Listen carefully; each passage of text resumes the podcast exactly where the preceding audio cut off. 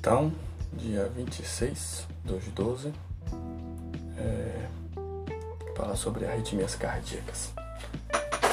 É, arritmias cardíacas, é, principal ponto, começar a fazer uma, uma anamnese dirigida direcionada à queixa principal. paciente que chega com uma suspeita de arritmia na anamnese é, precisa é, necessariamente mover o paciente, né?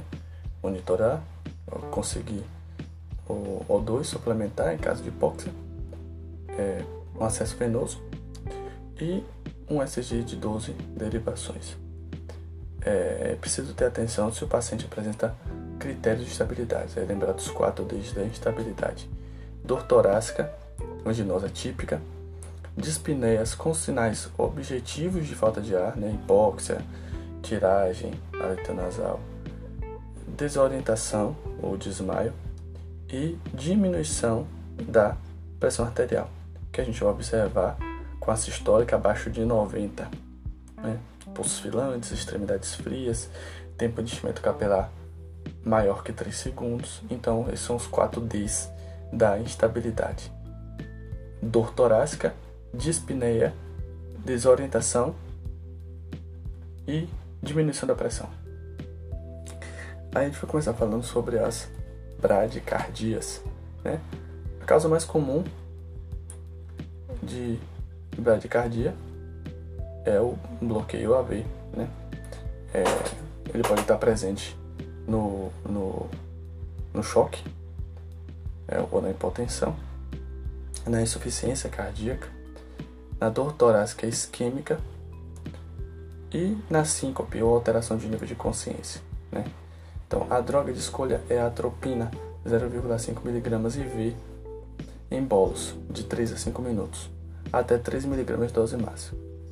Se por acaso não responder, colocar o marcapasso transcutâneo, que é via desfibrilador, ou utilizar a dopamina de 2 a 20 microgramas quilo minuto ou adrenalina de 2 a 10 microgramas minuto em bomba de fusão contínua. Marcapasso vai ser colocado até que se providencie um marcapasso transvenoso que apresenta maior duração. Então esse é o manejo da bradicardia, né? Atropina, ou marcapasso transcutâneo, ou droga vasoativa enquanto prepara marcapasso é, transvenoso. Agora falando um pouco da taquicardia com frequência cardíaca maior que 150 e QRS estreito, né? Taquicardias com QRS estreito. Se está, o paciente está instável, estável hemodinamicamente e com RR irregular, se pode fazer a manobra vagal, né? Que é a valsalva ou compressão do seio carotídeo. É, se não responder, tentar adenosina, 6mg IV em bolos, né? É importante fazer um flush de soro fisiológico e elevar o membro. Se não responder, pode-se considerar a adenosina 12mg, né? dobra a dose, mesmo processo, faz em em bolos e um flush de soro fisiológico para elevar o membro. E ainda se não é, responder, considerar beta-bloqueador ou bloqueador do canal de cálcio, né? o verapamil ou de ou diltiazem. Se a paciente tiver ICC, considerar digoxina ou amiodarona. Se é paciente com ataque, mas com RR irregular, né, que seria uma FA ou uma taquicardia atrial multifocal, considerar lá o, o controle da frequência cardíaca com beta-bloqueador beta ou bloqueador do canal de cálcio, né? o verapamil ou dietidazim, e de ou amiodarona CCC. E a taquicardia instável, né? Taquicardia hemodinamicamente instável, que a gente vai observar a partir dos sinais de instabilidade, né? dor torácica, anginosa típica, dispneia com sinais de falta de ar, desorientação ou desmaio e diminuição da PA, a gente vai considerar a cardioversão elétrica sincronizada imediatamente. Importante considerar que pode precisar de dois ou três choques para reverter. A taquicardia com QRS largo ou monomórfica. O primeiro ponto é identificar se há uma ou mais morfologia da onda e, obviamente, checar estabilidade hemodinâmica. Se estiver estável, né, hemodinamicamente, considerar miodarona 150mg e V em 10 a 20 minutos. E pode repetir até 3 vezes, né, manter depois uma dose de 1mg minuto é, em 24 horas. Né? Começar com 1mg minuto em 6 horas, depois a metade da dose nas 18 horas restantes. E tem, pode-se considerar a lidocaína, né? preferencialmente a procainamida, mas no Brasil só está disponível a lidocaína. É, se o RR for regular, é importante considerar uma, se é um ataque supraventricular com aberrância. E aí, importante aplicar os critérios de Brugada. 1. Um, se tem ausência de, de RS nas precordiais. Se o RS é maior que 100 milissegundos nas precordiais. Se tem dissociação de onda P e QRS. E se tem critérios morfológicos para taquicardia ventricular em V1, 2 e 6. Né? Os critérios morfológicos eles são é, é, bem específicos, né? são visuais, não tem como explicar no áudio. Né? Mas se tiver sim para algum critério de bugada, é uma é um ataque cardíaco ventricular. Se não para todos, é um ataque cardíaco supraventricular com aberrância. Hum, aí se faz adenosina se pensar em um ataque cardíaco com entrada nodal ou para diminuir a frequência. Destacar a síndrome de Wolff-Parkinson-White, que é uma síndrome de pré-excitação ventricular caracterizada por alterações no ECG associada a sintomas.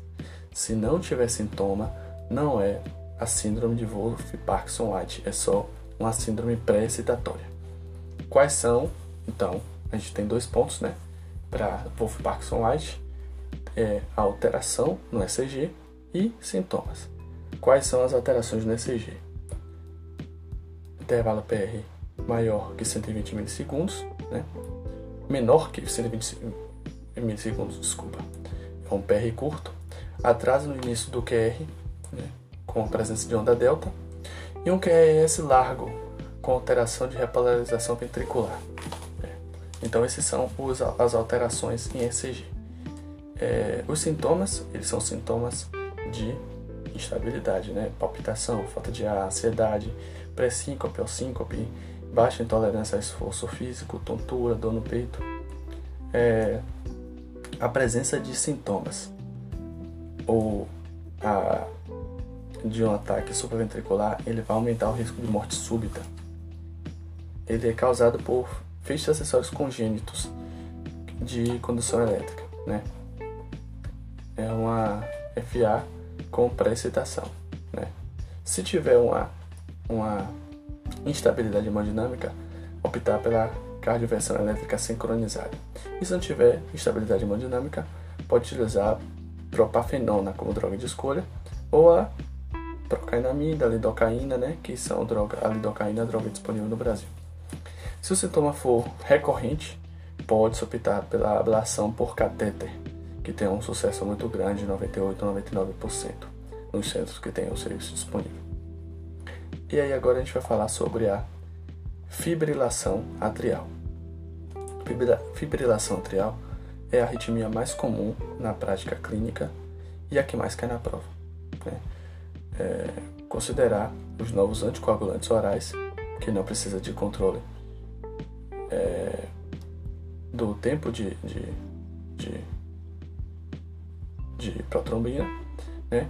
a da bigatrana, a rivaroxabana, a pixabana ou a edoxabana, né? os novos anticoagulantes orais que não precisam de controle da coagulação. Ele é importante considerar também a alta taxa de acurácia na detecção de AFA associada aos smartwatch, né, que faz a detecção, detecção passiva da fibração atrial e apresenta 70% de sensibilidade e especificidade. a definição de FA ela é uma taquiarritmia supraventricular, ou seja, é um ataque supraventricular, em que não assiste o aleatrial, e secundária é uma completa desorganização da atividade elétrica. A prevalência aumenta muito com a idade, a média é de 75 anos e sexo masculino. Então, a doença de um paciente mais idoso. É, a definição eletrocardiográfica é uma ausência de onda P organizada e associada a um tremor de alta frequência na linha de base. Então, existe uma ausência de onda P e um tremor de alta frequência. A prevalência ela é, é em menores de 60 anos é menor que 0,1% e o pico de incidência é em torno de 75 anos. A prevalência em maiores de 80 anos é de 8% e pode ser oligo ou assintomática. Os fatores de risco clássicos para um FA é hipertensão, diabetes, um infarto ou insuficiência cardíaca. Então, de novos fatores de risco, né? Obesidade, é, sarros, né? A, a apneia obstrutiva do sono, consumo de bebidas alcoólicas, exercícios físicos é, extenuantes, história familiar e fatores genéticos. O diagnóstico da FA, fibrilação atrial, é história clínica, obviamente, né? palpitações, síncopes, pré-síncope ou dispneia, dor torácica aguda, tontura, né? É, associada à alteração no ECG. A primeira manifestação já pode ser um evento tromboembólico ou uma piora de uma insuficiência cardíaca prévia. E, e lembrando que em idosos pode ser oligo ou assintomático. E no ECG, a alteração que a gente observa é a ausência de onda P, né? uma linha de base desorganizada, mas com RR regular. O QRS é estreito e é, pode-se utilizar o halter de 24 horas se o quadro for intermitente. Outros exames que podem auxiliar no diagnóstico são a raio-x de tórax, que auxilia no diagnóstico de cardiopatias estruturais, né, observar uma cardiomegalia, né, um, um índice torácico maior. Os laboratoriais, observar a função tiroidiana, hemograma, eletrólitos, função hepática e renal, é, dos eletrólitos, é, atenção para potássio e magnésio. E o, o ecocardiograma, né, que pode identificar, além de cardiopatias estruturais, as valvopatias, né, que não deixa de ser uma cardiopatia estrutural, mas mais específica, identificada a partir do eco. Aí, a partir do, do diagnóstico de FA, próximo passo né, é a estratificação de risco. Então, o paciente chegou com sinais de instabilidade cardíaca, um dos quatro Ds, ou mais de um, fez o ECG, observou que tem uma linha de base é, com ausência de onda P, uma linha de base irregular, se fez o diagnóstico de FA. Parte-se então para a estratificação de risco. Por quê? Porque a FA está associada a fenômenos tromboembólicos. Primeiro elemento da estratificação de risco é o score Chadvask, né? C-H-A-D-S-V-A-S. É, SC porque por conta da categoria. Então vamos lá. Primeiro elemento Chadvask é insuficiência cardíaca congestiva, né? Insuficiência cardíaca congestiva. Hipertensão, segundo elemento. Terceiro elemento, age, de idade maior que 75 anos. O D é diabetes mellitus. O S é stroke, que é o, um AVC ou um AIT. É, o V é vascular disease, que seria um infarto agudo do miocárdio ou uma aterosclerose aórtica ou periférica. O próximo A é novamente idade, só que dessa vez entre 65 e 74 anos. E o S, que vem acompanhado do C, é o sex category, que é o sexo feminino. Lembrando que idade maior que 75 anos ou um AVC ou AIT tem dois pontos. Se o paciente tiver zero pontos, significa, ou seja, ele tem um FA, mas ele não tem nenhum dos elementos destacados no score Chadivasky, ele não tem indicação de terapia antitrombótica. Se o paciente tiver um ponto, você deve ponderar o risco-benefício, o risco de sangramento, basicamente. E se, se ele tiver maior que dois, se deve considerar a terapia antitrombótica. Né? Ou seja, se ele já tiver idade maior que 75 anos, ele já faz dois pontos. Então, novamente, destacando os elementos do chá de Vasque. Congestiva, de insuficiência cardíaca congestiva, hipertensão, de hipertensão arterial, age, de idade maior que 75 anos, que corresponde a dois pontos, o D, que é diabetes mellitus, o S, que é de stroke, AVC ou AIT, que também vale dois pontos, o V de vascular disease, infarto, é, agudo miocárdio, é, aterosclerose aórtico, periférica, o A, que é novamente age, só que agora idade entre 65 e 74 anos, que vale um ponto, e sexo feminino, né, sex category, que também tem valor de um ponto. É. E aí a gente, após de calcular o chá de Vasque, a gente calcula imediatamente o risco de sangramento para uso de terapia antitrombótica. Então ele, é, o score Hasbled, Hasbled, né?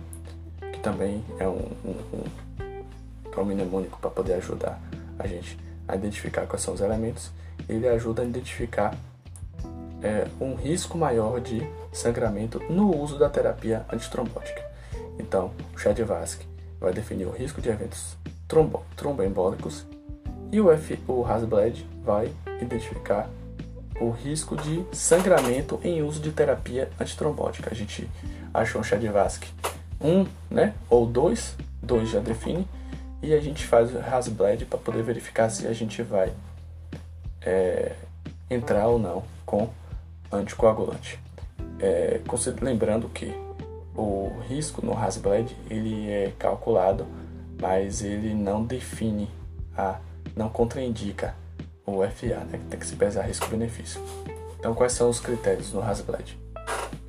H de hipertensão, A de abnormal, que é uma alteração renal ou hepática, hepática, né? Bom, que pode, no caso, se tiver renal e hepática, são dois pontos.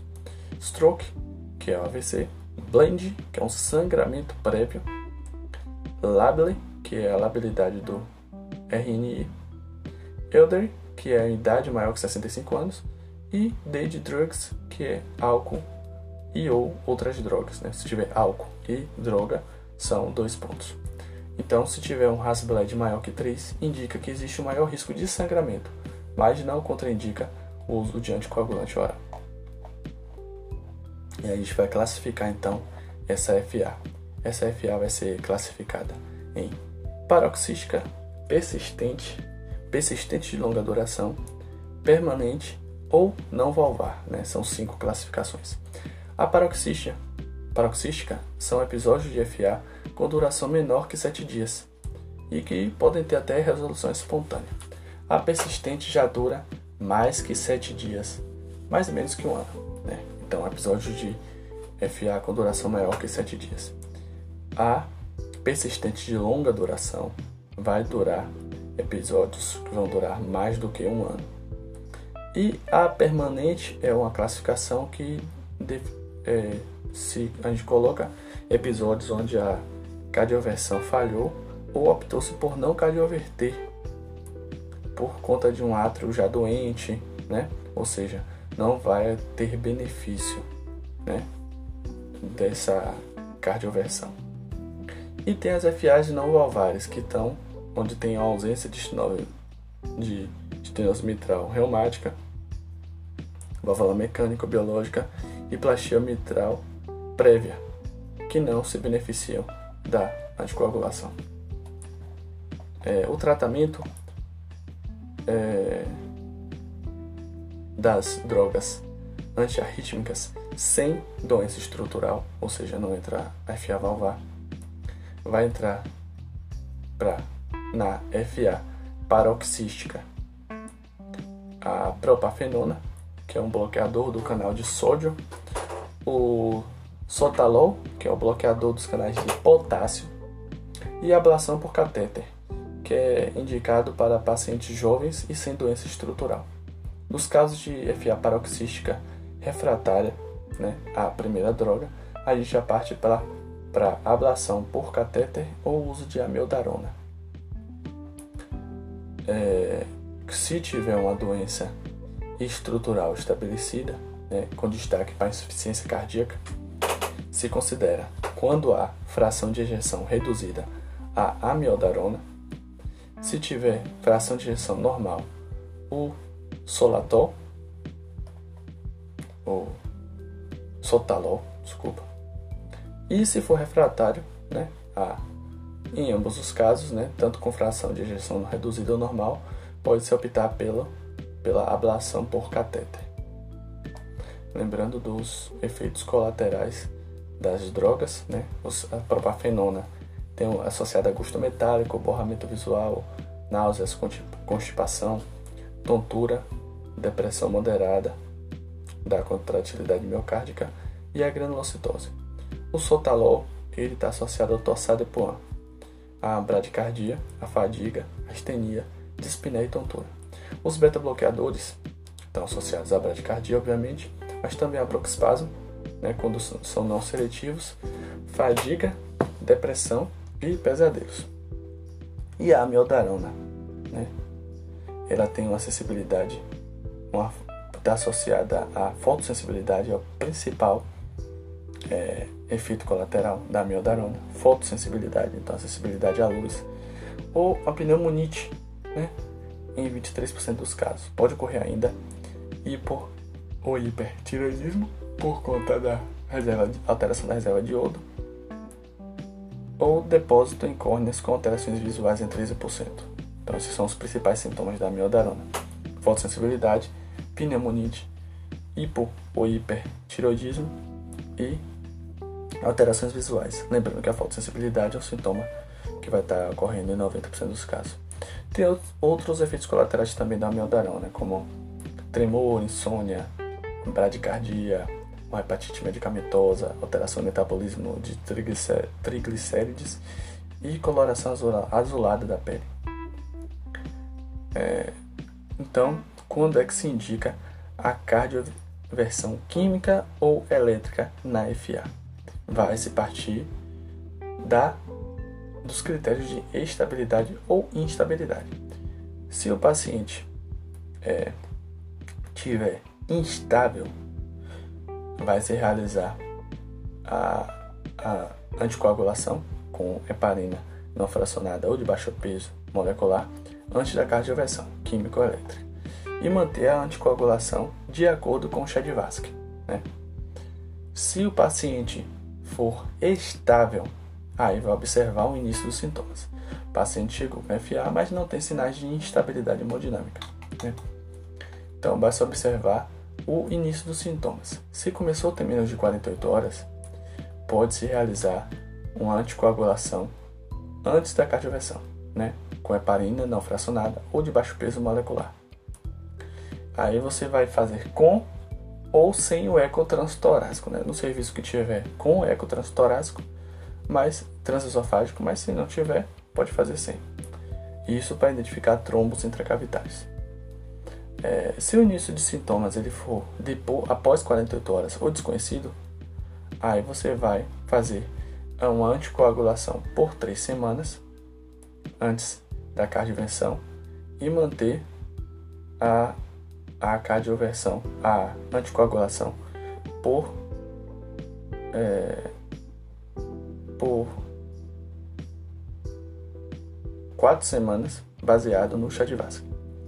Se tem disponível um eco transtorácico, é importante realizar é, é, uma anticoagulação, né, por até duas horas antes da cardioversão e depois fazer realizar o, a avaliação com eco torácico. Importante destacar que os novos anticoagulantes orais podem ser usados apenas para FA não valvar. Para as FAs valvares, mantenha o tratamento com varfarina. E a varfarina exige que se mantenha o RNI na faixa terapêutica entre 2 e 3. Para finalizar, é bom destacar sobre a Holiday Heart Syndrome, que é uma a síndrome do coração pós-evento, né? Está associado pós, pós-festividade. Então é uma tradução mais livre. Ela é uma síndrome é, associada ao consumo de álcool, né? A principal teoria é que a, o, os acetaldeídos, que é o metabólico do álcool, aumenta a atividade simpática, causando interferência na condução cardíaca. E outras teorias falam também sobre efeitos inibitórios dos canais de sódio, que aumenta a atividade parasimpática, e ou ainda sobre o aumento dos ácidos graxos no plasma. De qualquer sorte, é uma, uma arritmia de aspecto benigno e que melhora espontaneamente com 24 horas, não necessitando de antiarrítmicos. Ok, para destacar algumas observações, lembrar que a fibrilação, a AFV, fibrilação ventricular, é um, uma indicação de desfibrilação imediata e mais de 2 minutos de RCP até o ventrículo retomar o ritmo. Um ATV com pulso não é ritmo de parada, indica somente uma cardioversão elétrica sincronizada. É, um FA com Chadivasque alto é indicação de anticoagulação. Né? E a FA persistente, ou seja, aquela FA que dura entre 7 dias e um ano, é a forma mais comum de apresentação. Basicamente é isso aí sobre as arritmias.